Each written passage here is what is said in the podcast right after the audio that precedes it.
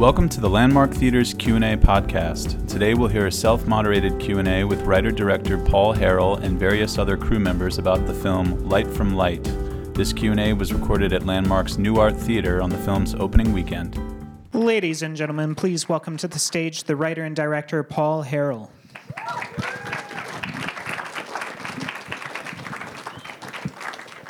Thanks, and I'm gonna bring up everybody else if I don't trip over this cable.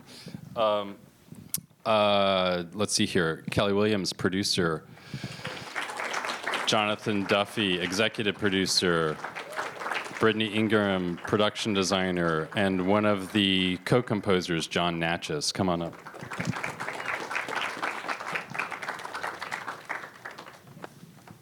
And if you have questions, we'll take them, or we can just stand up here and uh, we'll look pretty. Yeah. Brittany look pretty. Um, but yeah, um, um, I can't even see her. This is the first time we've. I, let me just say a couple things actually before we even do anything. This is the first time I've seen a lot of these people since Sundance, and it's great to see them, and also uh, to see so many f- wonderful people here tonight who came out to support the film, and we're really excited to be here screening at the New Art this week, and um, yeah, and to have a great distributor behind the film, Grasshopper. So, anyway, um, if you have questions, we'll take them. Yeah. I was reading where some of the scenes were based on famous uh, uh, works of art. Can you give us an example? Ooh, let's see. Works, famous works of. There were definitely some um, like Vermeer paintings, and um, some paint uh, that we used as an inspiration for composition. A lot of there's a lot of doorway shots, like through the doorway. Um, that that we used as inspiration for composition, and also then um, Andrew Wyeth. what's that? Wyeth. And that's the second thing I was going to say is that the porch sequence. Um, there were there was a there's a painting by Hopper, and I can't remember what it's called. I'm, I'm afraid, um, but it's a it's a painting of a porch uh, to a couple on a porch. Um, it wasn't an inspiration for the writing of the scene, but when we were filming it, that was an inspiration. And then uh, an Andrew Wyeth, the Helga series of paintings were also like a major inspiration in terms of the way that we lit that scene. Brittany, I don't know if you want to add anything else to that because Yeah, Wyeth was the main inspiration for color, for for me at least, and I passed that on to Nicole as well, the costume designer. But we used Wyeth for all of our color palettes. Yeah, thanks for the question. Others? Yeah, back there.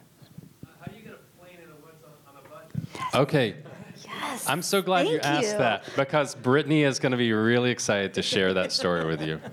And I- it's it's It was crazy. It's a crazy. it's a crazy story. So can I, l- let me set it up. So first, there are there are actual plane crashes that happen in the Smoky Mountains. It's sadly a it's not like a common occurrence, but it happens. It's happened over a dozen times. There's actually a book written about all the plane crashes that have happened in the Smokies, because people fly by instruments. They fly these small planes by instruments, and then the fog comes in, and they get lost and they crash into mountains, and that's pretty horrific. Um, and I went.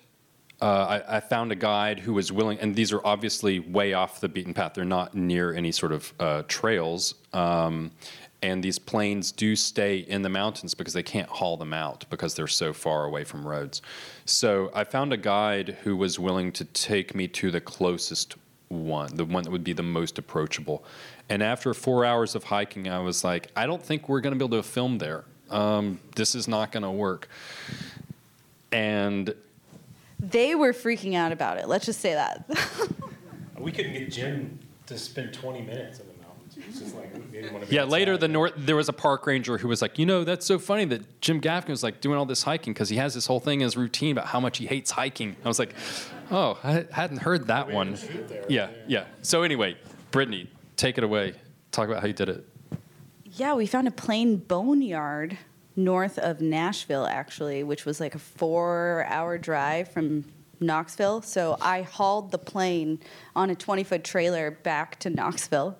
And it was really funny, me jumping out of the, the van with this huge plane behind me. Everyone in Starbucks just like stared at me. But uh, we got a really good deal on it. I filled up a whole trailer of plane parts for less than a thousand dollars. So that's how we did that. Yeah. So we staged it. Yeah. and and and I feel like it's important to say too that no one died That is true. with that plane. No one like died we were. in I, the fe- I, that was actually important to me. I, I felt sort of uncomfortable with the idea once we started, on, even on that hike when I was looking at the mountains. I felt uncomfortable with the idea that like we were going to use a real plane crash site for, you know, our purposes. You know, just maybe was not appropriate. And The guy who crashed that plane like broke his ankles. He broke broke both- one ankle. he broke. He one only broke one ankle. That's it. Which Yeah. is crazy. So, yeah. Thank you for the question. Uh, other questions? Yeah, right up here. What inspired the story? There's, I mean, a lot of different. The question was what inspired the story. A lot of different things inspired the story, but I would say that the the thing that really catalyzed it for me was I was driving through um, Southwest Virginia and tuned my my car radio to just like AM radio. sometimes you know you can hear really crazy stuff, um, and I hit a, a a radio station, a very low wattage college radio station um, that was interviewing a woman who was a paranormal investigator, and she was talking about her work. And I only heard like two or three minutes of this interview, and then I was out of range. And um, I tried to track down that interview, and and was never able to. I, I did find the person who was the interviewer, and it's a long story, but there was no there was no way to get more of that, and it's probably better. Uh, when I was doing the research to not have that, but that was the sort of inspiration. It was like hearing this woman for just a split second and thinking about using that that idea of a, a woman who's a paranormal investigator in a rural part of the area where I live. I live in, in East Tennessee where this is set. And using a story about her investigating a possible haunting to explore the things I'm interested in, in writing about. So, yeah, thank you. There was another question back here. Yeah. The book they were reading from at the end, is that a real book? Yes. Yeah, the book is uh, Anna Karenina by Tolstoy. Um, so yeah, I- I don't know. if- I'd never heard of it either. Marin actually asked, "What page is the is the chapter 18 on?" And we didn't know yet. And she opened the book to the page. It was crazy. Yeah, It was yeah. She's. craziest I was in another room and she screamed. I heard her scream, Mm-hmm. and I was like, "What's happened? What's happened?" And then she came and she was like, looking at the book, and I was like, "Oh, you found the page?" And she was like, "It opened to this page." It was. There were a few things that happened in the movie that were mysterious. Yeah. Uh, so kind of like a follow-up to the inspiration one. Yeah. I mean, it's it's like kind of unusual for a ghost story to be kind of so it's sort of like mundane in a way. Yeah. I mean, is there like kind of why did you do this? Why did you do it that way? Yeah. Um, We like the word meditative. the I mean, uh, I was interested in telling a story that was like really grounded in reality. I mean, and then the everydayness of of these characters' lives and how there are these moments where whether it's something supernatural or whether it's something natural or something just human, where something incredible can happen. Um, and so to get to that, I felt like there needed to be a lot of the everydayness. Um, and I guess for me, I also feel like I'm I'm used to seeing those other kinds of stories, and I wanted to tell something that was like really more of a drama about people who happened, a woman who happened to be a paranormal investigator, and the kinds of stuff she's dealing with, and the other characters as well. Um, and I don't think I would be very uh, good teller of a story about, you know, like a horror film. Like that was that was never my intention. I, whatever you think of the movie, I was not trying to make a horror film that has failed horribly at it. Um, um, it was always my intention. Do you have anything? Do you want to add anything? Because when what did you think when like when you read the first? Did did you know what? Did you all know what was going on in terms of what it was going to be before you read it? Like the tone. Yeah, I had seen your other films though, so yeah, I knew it was going to be like a ghost story without a ghost in it. Yeah, so yeah, no, but yeah, it was, but it was such a beautiful script about grief and losing something, not necessarily death or anything like that. Just when you lose something, it, Yep. yeah, it feels that way. Yeah. Thanks for your question. Oh yeah. Jim Gaffigan almost lost his wife a year or so ago. Was there any Yeah, absolutely. Um, so the question was about Jim Gaffigan almost losing his wife. Um, so I wrote the script with Jim in mind, but I did not know. But I did not know about that happening when I was. I was. I wrote it before that was before that had happened, or before he had, before that had become public. So I was writing this just with him in mind, because I'd heard him give an interview on NPR that was very much out of, outside of the persona that he has on stage as a as a stand-up comedian. He was he was amusing at times, but he was also talking very seriously about his growing up in the Midwest and uh, talking about uh, being Catholic and and th- these kind of more um, serious elements of his life. And he has such a physical presence that works with who this character I imagined to be. So while I was writing the script, I had Jim in mind, and I had no idea whether we would ever be, I would ever even be making the film, much less if I would be making it with, uh, be able to get him. But um, when we offered him the role, um, he accepted it like immediately. Like I don't remember there being like there wasn't like a oh let me talk to Paul and then I'll decide. It was like he said yes I want to do it, and then he and I had like a. I remember the first time we talked, we skyped for like two hours. It was like late at night. He'd just come home from like a really long shoot on another movie in Louisiana, and um, and that's when he told me about how he'd almost lost his wife um, to uh, she she had she was diagnosed with a very large brain tumor, and she's made a full recovery, and uh, she's in, in fact written a book about it, and it's like this uh, Jeannie Gaffigan. She's written this amazing uh, story about this, but the first one of the first things he said to me was, "This is you know I I faced the prospect of losing my wife." And I was thinking about that while I was reading the script. So it, it, it was a personal project for him for sure. Yeah, and he's talked about that in Q and A. Look, we just I just came from New York where we opened the film there last week, and he was at one of the Q and A's, and we did a little press, and he he's talked about that some. But yeah, it was a very personal film for him as well. Obviously, very different story and all the other things, but yeah. Uh, yeah, here and then we'll go back there. Yeah. Um, can you just talk a little bit about the music in the film, maybe how it ties into? Would love f- for the for some talk about the music. So Jon Natchez, co-composer with Adam Granduciel. Um, anything specific, like just how Just it came kind to of get? how, how it came to be. I mean, it's beautiful and it obviously suits the Um, tone, but. So A- Adam, the other co-composer, and I uh, play in a band called The War on Drugs. It's really Adam is the main driving force of that band, and Paul had made. I mean, the movie was basically done. You were looking for music. We were we had sh- we were sh- we were we were about to shoot. We had not gone Oh, into production, didn't and he and Adam and I talked for the first time. Yeah. Um, and Adam had never done a movie before. Paul was familiar with the band's music, like the band's music. I think sort of on a lark. Was yeah, like, yeah, hey, I yeah. The if we could- producers, well, you guys and James were like, "Who would if you could have anyone?" And I was like, "Haha, the war on drugs. How about that?" You know. And they were like, "Okay, make a list of other people too." And then Adam, they got the script to Adam, and he was like, "Yeah, I really like this, and I haven't done a movie before, and and this is exciting." So Yeah, he, he was excited about it. He, like everyone, seemingly read the script and was very moved by it and thought it was beautiful and unusual and personal. Um, and he started working on it on his own.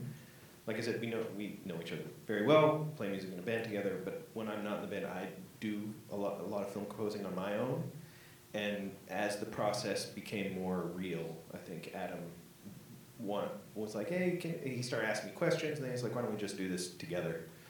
And so we just started working on it together, and Paul was an absolute dream to work with, and it was this, in terms of like how the music happened, it was this very, very open-ended thing, where we would sort of watch the movie and make stuff either on our own or together, and, you know, work through it, but in very like big picture ways, not not really get getting granular. You know, like oh, we need another draft where after she says that line, that thing happens. We were just sort of making music that we felt like making, and we sent it to Paul, and he would be like, "That's awesome." The end. kind of. um, and it was a wonderful experience. We had a great time making it. It sort of happened. It happened over like the course of like three, four, three months ish. yeah, yeah. Yeah. It was amazing to work with these guys. Yeah. Oh yeah, there was someone in the back. Yeah, yeah. Uh, you did such an incredible job capturing the Smokies throughout, and like the shots were so beautiful. It had such a haunting presence up until like when we went on the hike. And I just wondered when you wrote the initial script if you had it in mind as such a character throughout the film. Yeah, I- think probably everyone heard that, but the, just the question about the Smokies and if it was a character in the film, and yeah, absolutely. I mean, I I live in East Tennessee, and I've been to the Smokies countless times, and um, even in my last film, there's a brief little foray into the Smokies, and it's just like it felt like the movie needed that. It felt like they needed they needed to get out. They needed to. So much of it is interior, and it needed to have this um, this journey. Um, so it was always part of it. I didn't know that we would get quite. I didn't know the Smokies would put on quite the show that they did the day that we were filming there. Um, Greta Greta stayed after and got those shots at 6 a.m. No, we- those first three shots.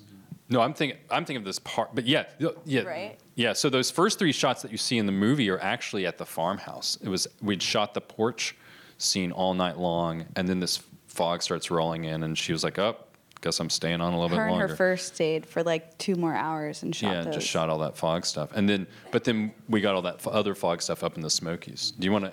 That was a wonderful day of filming too. You want to talk about that? No, it rained the whole day. Yeah, it was terrible. miserable. It was Yeah, miserable. terrible. It was miserable. It was the worst day. We made it work.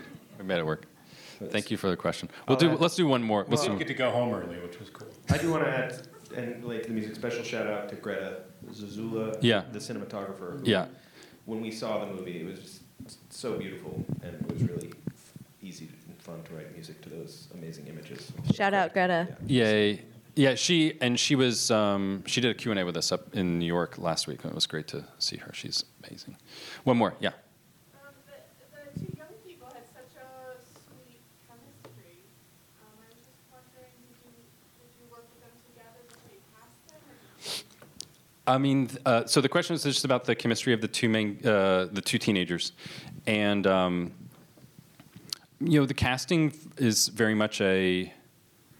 I mean, we, the, considering the the chemistry is very important. Um, there were we did some Skypes with different people that we were considering for the roles, and and um, uh, you know, there was there was a an immediate chemistry between the two of them, and in part because they knew each other. Do you want to? Because they worked on, they were both on Yeah, they a were film both that you guys did. Yeah, a film that we did called Hellion Kat Candler's here. She found Josh. An on- amazing film. on YouTube, like way back when he was 13, I guess. Yeah. Yeah, so uh, that was the second film we made with Josh. We made another one with him this summer. Um, so he's all grown up now. But yeah, but um, we uh, they're just I love those two. They're wonderful as people, and they're amazing actors to work with. Um, but that that chemistry was very natural. I don't want to say like there was a romance on set or something, but there was it was very it was start some rumors. Um, it was but it was very it was very natural. It was very organic. They just they just had that. I think. Thank you so much for coming out. We'll stick around a little bit. everybody, yeah. All right, thanks for coming. Uh, Light from Light is playing here through Thursday. If you like it, please tell your friends about it. That does really make a difference. Thank you. Thanks for listening to the Landmark Theater's Q&A podcast. If you want to hear more conversations with filmmakers about the latest independent, foreign, and documentary films opening at Landmark Theaters, be sure to subscribe on your favorite podcast app or visit our podcast website at landmarktheaters.podbean.com. You can also check out our YouTube channel for videos of Q&As and other exclusive content. See you next time.